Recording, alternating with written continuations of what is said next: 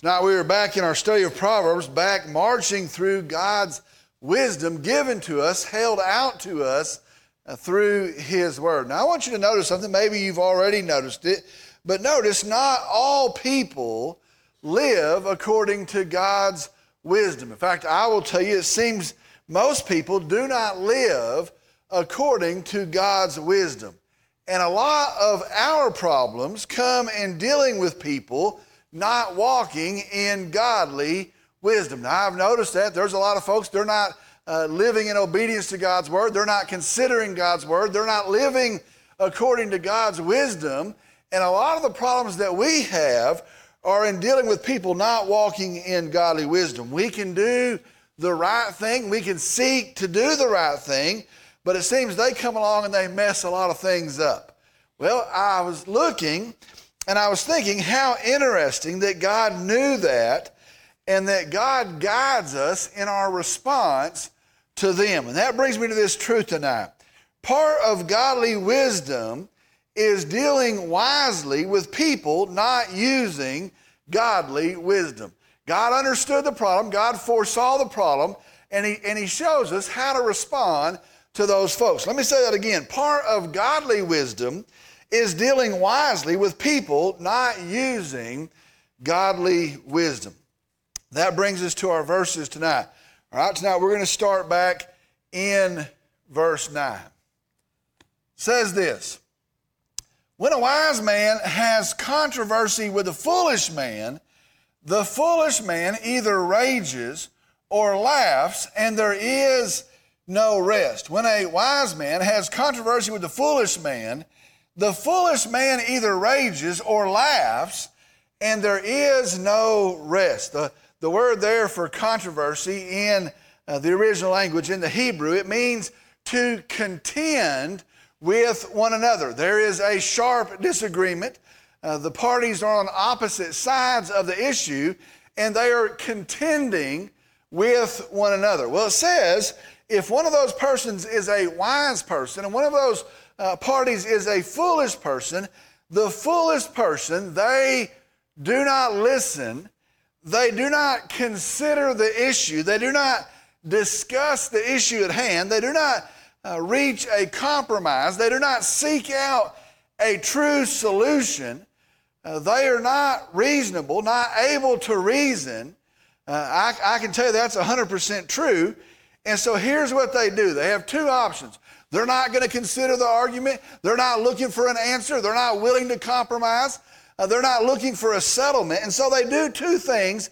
The foolish person, they either blow up, they get mad, they use sharp words, they respond in anger, or the other response is they laugh. They just slough it off. They belittle everything. They belittle the issue. They mock the issue. They may mock you uh, as you make your stance. And so here's this person. They're not going to listen. They're not going to think. They're not going to consider. They're going to get mad and they're going to use sharp words or they're just going to slough the whole thing off and laugh it off. And it says, because of that, there is found no rest. There's an agitation, there is a point of contention, and there's not going to be rest. There's not going to be a remedy. There's going to be no arrival at peace uh, and the issue still exists. And so you have this run in, now they laugh it off or they, they become angry, and when you part ways, there is no resolution, and the issue still exists. Now, there's a couple of things to do about that. The first is this we should expect this. That's what the Bible tells us the pattern is. If we live and we walk through this, we'll know that is what the pattern is. And so we should expect this. Arguing with a fool seeking a reasonable response from an unreasonable person does not pay off. It does not end well. And so the first thing you ought to do is you ought to expect that. The second thing, therefore, is you ought to avoid it. If, if this is the truth, if this is the pattern, this is what Scripture tells us holds as true, we ought to avoid it. Let me tell you this there could be a lot of grief avoided uh, and not trying to argue with an unreasonable person. There could be a lot less stress if we would understand there's no benefit to that process. Several years ago, uh, there, there, I needed to talk to somebody and I had set a time to talk to someone, and then I was late uh, of my own fault when I called that person. And here's what that person said I, they answered the phone, and they said, The window to talk to me has closed. And that's what they said. I remember thinking, well, Dad, I've never heard someone say that. The window to talk to me has closed. And I thought, what an offensive thing. I can't, well, you'll have to make another point. The window to talk to me has closed. Now, let me tell you something. The more I think about that response, that's a pretty awesome response. Maybe we ought to get used to using that response. Somebody comes in and they're mad. Well, you know what? The window to talk to me is closed. Somebody comes in, they're not going to be reasonable. They got a bunch of unreasonable things. You know what? The window to talk to me, it's closed. It may have just closed, but it is closed. When a wise man has a controversy with a foolish man, the foolish man either rages or laughs, and there is no rest. I'm afraid Carrie's going to close the windows tonight. All right, moving to verse 10. Men of bloodshed hate the blameless, but the upright are concerned for his life. Men of bloodshed hate the blameless, but the upright are concerned for his life. Men of bloodshed, these are evil people, these are violent people, these are angry people. Uh, they hate, here's what the Bible says they hate the blameless. Those who do right, those who are doing the right thing, who seek to do the right thing, they hate those people. Now, it's for no other reason than they're doing right. Do they know them? They don't have to know them. They're doing the right thing. They hate them. Do they understand them? They don't seek to understand. They don't want to understand them. They simply hate them. Let me tell you the reason. The reason is any person doing the, the right thing stands as a conviction to those doing the wrong thing. And that is a truth of life. If there's a person that says, I'm going to take the high road, I'm going to try and honor God, I'm going to try and do the right thing, in that decision, in that pursuit, they stand as a conviction to those doing the wrong thing. And so this person hates that person. It says, the upright, however, they are concerned with the blameless. They see a person and they are suffering unjustly. They see a person and their cause uh, has them in a bad spot. They stand with them. They care for that person. Uh, they do not hate them. They have concern for them and their cause. Verse 10 Men of bloodshed hate the blameless, but the upright are concerned for his life. All right, verse 11. A fool always loses his temper, but a wise man holds it back. A fool always loses his temper, but a wise man holds it back. A fool responds like a fool by losing their temper, losing his temper. Now, that word in Hebrew for loses his temper, uh, it's actually two words. It mean, means vents his feelings, lets out his feelings. Instead of containing their emotion, instead of concealing and holding in their emotion, they vent it. They let it escape. They let it out. They do not control their emotion. Again, they are an angry person. They get mad. They've got to let others know they're mad and they blow up in anger. But it says a wise person, they hold it back. A wise person controls their emotion. I'm going to be very honest with you right here. Here's the problem. Sometimes it feels good to get mad, doesn't it? Uh, sometimes it feels good and it feels right to just uncork it. And I'll tell you, man, it feels good. I'm going to tell you a story. A, a long time ago this week, me and the boys were, were using a drill. We're trying to screw in some screws, and the battery for the electric drill wasn't charged. The charger for the electric drill wasn't working. The chuck for the regular drill we could not find. It was in the grass. Uh, as almost everything that could go wrong was going wrong, we finally got the channel locks, got everything set up, and we're trying to, to screw in these screws with a drill, and the drill had a short in it. And so it would run, vroom, it would run, and then I would try to screw in the screw and it'd stop. And I'd back up and it'd run, and then I'd try to screw in the screw and it'd stop. And I'd try to screw in the screw and it would stop again. It had a short in it, and so I took that drill and I tapped it on the wall to try to, to work out that short.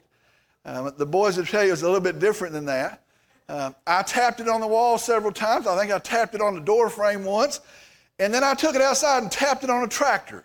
I swung it around by the cord, and I, the short wouldn't come out of it. And I tried to fix it, and it did not work. Let me tell you something about that.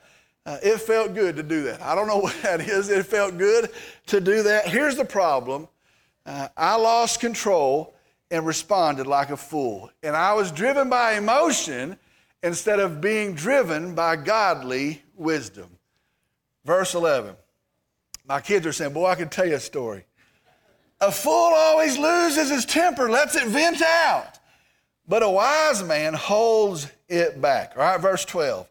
If a ruler pays attention to falsehood, all his ministers become wicked. If a ruler pays attention to falsehood, all his ministers become wicked. That's an interesting verse.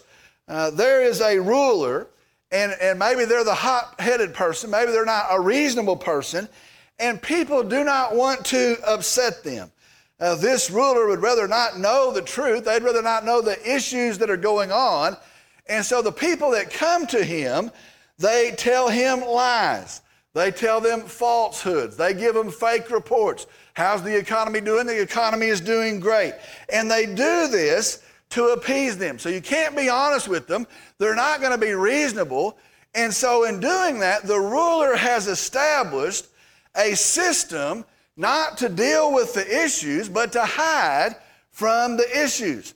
And so, what that does to the servants, it turns the servants into liars. They're not going to come and risk a problem. They're not going to come and, and, and seek a solution. They're going to come with a false report. They're going to come with a fake report. Now, listen to verse 12. If a ruler pays attention to falsehood, all his ministers become wicked. Verse 13. The poor man and the oppressor have this in common the Lord gives light to the eyes of both a very interesting verse, maybe a strange verse. The poor man and the oppressor have this in common the Lord gives light to the eyes of both. All right, there is a poor man. They have uh, little wealth, maybe they have no wealth, and there is an oppressor. This is a rich person uh, who has become rich by abusing others, by taking advantage of other people. And so there is a person, and they are wealthy, they are rich, they are well to do. There is a person, they are poor. And these two people meet. And then we see this in the verse. It says this God gives light to the eyes of both. Now, what that means is both of those men have light in their eyes, have life because of the grace of God. And so one of them comes from this position, one of them comes from this position, but they have light in their eyes. They're able to see. They have life because of the grace of God. Now, what that means is this these are two people created by God and whose future is in the hands of God. It's as simple as this they are both people. Now, I think how we might approach those folks uh, we might come and say, Oh, I value the rich man. He seems to have it all together and he has all the stuff that I would like to have. And he has built something. I don't care how he had to do it, but he has built something and I appreciate the rich man. And we might look over at the poor man and say, well, there's a reason he's a poor man. He must be lazy or, or he must be dumb or he must not have done something right in his life.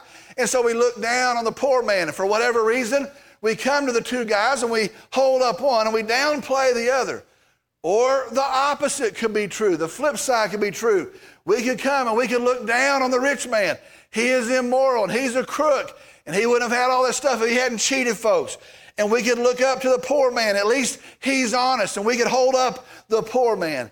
Here's the truth of the verse both are just people and their existence comes from God and any hope they have moving forward is found in God. You know what? Sometimes we need to just realize people are just people. You know what? We don't, sometimes we put people down before we understand them. Sometimes we hold people up before we understand, know the situation. You know what? It is a good thing to say the light in their eyes is given by God. Their future, if they're going to have one, if they're going to be blessed, it's going to be found in God. And people are just people. The poor man and the oppressor have this in common. The Lord gives light to the eyes of both. Verse 14. If a king judges the poor with truth, his throne will be established forever. If a king judges the poor with truth, his throne will be established forever. For believers, for those who are seeking to walk in godly wisdom, we see this criteria. It's been throughout the study, it's been throughout the Proverbs. The standard is the truth. The measure is the truth. And that is the standard for all people in all situations. That is the standard, that is the measure. Uh, that is the criteria, and it is for all people in all situations. Uh, we apply the truth to everybody. You want to know how to operate? You grab the truth, you see the truth, you find the truth, and you apply the truth to everybody. We're not prejudicial, we are not political, we're not discriminating against one group for some reason. Uh, we do not have some who get a better deal or have a better position, a better standing because of a different standard. We are fair. We are impartial because we are grounded in the truth, and the standard of measure is the truth. Well, this verse says the king who operates that way, who judges the poor person, now the poor person can't help them, has no position uh, to, to bribe them, but the judge who judges the poor with truth, it says their throne will be established forever. That is how you build something. That is how you endure. That's what God's word says. Do the right thing. Now, I'm going to skip verse 15. We'll come back next week and get it. I'm going to go down to verse 16 because it ties exactly in. Verse 16 When the wicked increase, transgression increases, but the righteous will see their fall. Here's, here's what verse 16 says that's piggybacked upon that. Uh, if you're not fair, if you're crooked, sin increases. Transgression, the Bible says, increases. There's going to be trouble, and trouble is going to increase. You're crooked, you lie, you cover things up, you do things in a shady fashion. There's going to be sin, and sin is going to grow, and sin is going to increase, and trouble is going to spread, and chaos is going to ensue. Now, let me tell you something. It may look good for a while, it may look like it's working for a while, but trouble is brewing. It may take a while, but here's what the Bible says in verse 16 the righteous person, the one that does it correctly, the one that does it right, they're going to watch the fall of that wicked person. Now, it may not be fast, it may be over time, but they've built something and they've done the right thing. And, and the Bible says they will watch the fall of that wicked person. Here's the godly wisdom tying those two verses together do the right thing. Do the right thing. In, according to the standard of the truth, do the right thing. We do well to, to, to boil down that uh, teaching for our kids, uh, for our young people, for us as we go through life. Do the right thing at all times, according to the truth of God's word. Do the right thing. All situations, do the right thing. That's how you endure. That's how you stand. That's how you sleep at night the other will crumble and it will fall. In all situations, do the right thing. When the wicked increase, transgression increases, but the righteous will see their fall. I'm going to ask if you'll stand, please.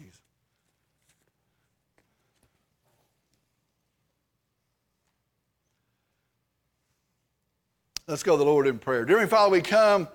We're thankful for your word. I, I pray that we would have, have heard tonight, that we would have listening ears that we would have responsive hearts. I pray that tonight that we would have been built up, that we would have been shaped, that we would have been encouraged. And I pray that it bears an impact uh, outside of this night. And I pray the way that we respond to people, the way we treat folks, the standard that we use to measure, uh, the standard that we use and apply to ourselves, that we would do the right thing.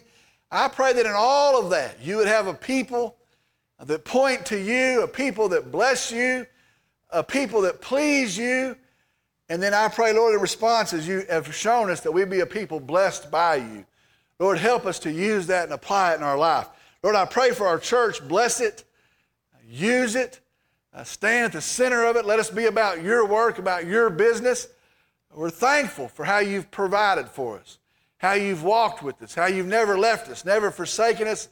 I pray, Lord, as we, as we hear the message this morning, that we would hold tight uh, to the Word of God, to the truth of God's Word, that we would preach a, a gospel uh, of grace and kindness, of God's love shown to all people through the cross of Calvary.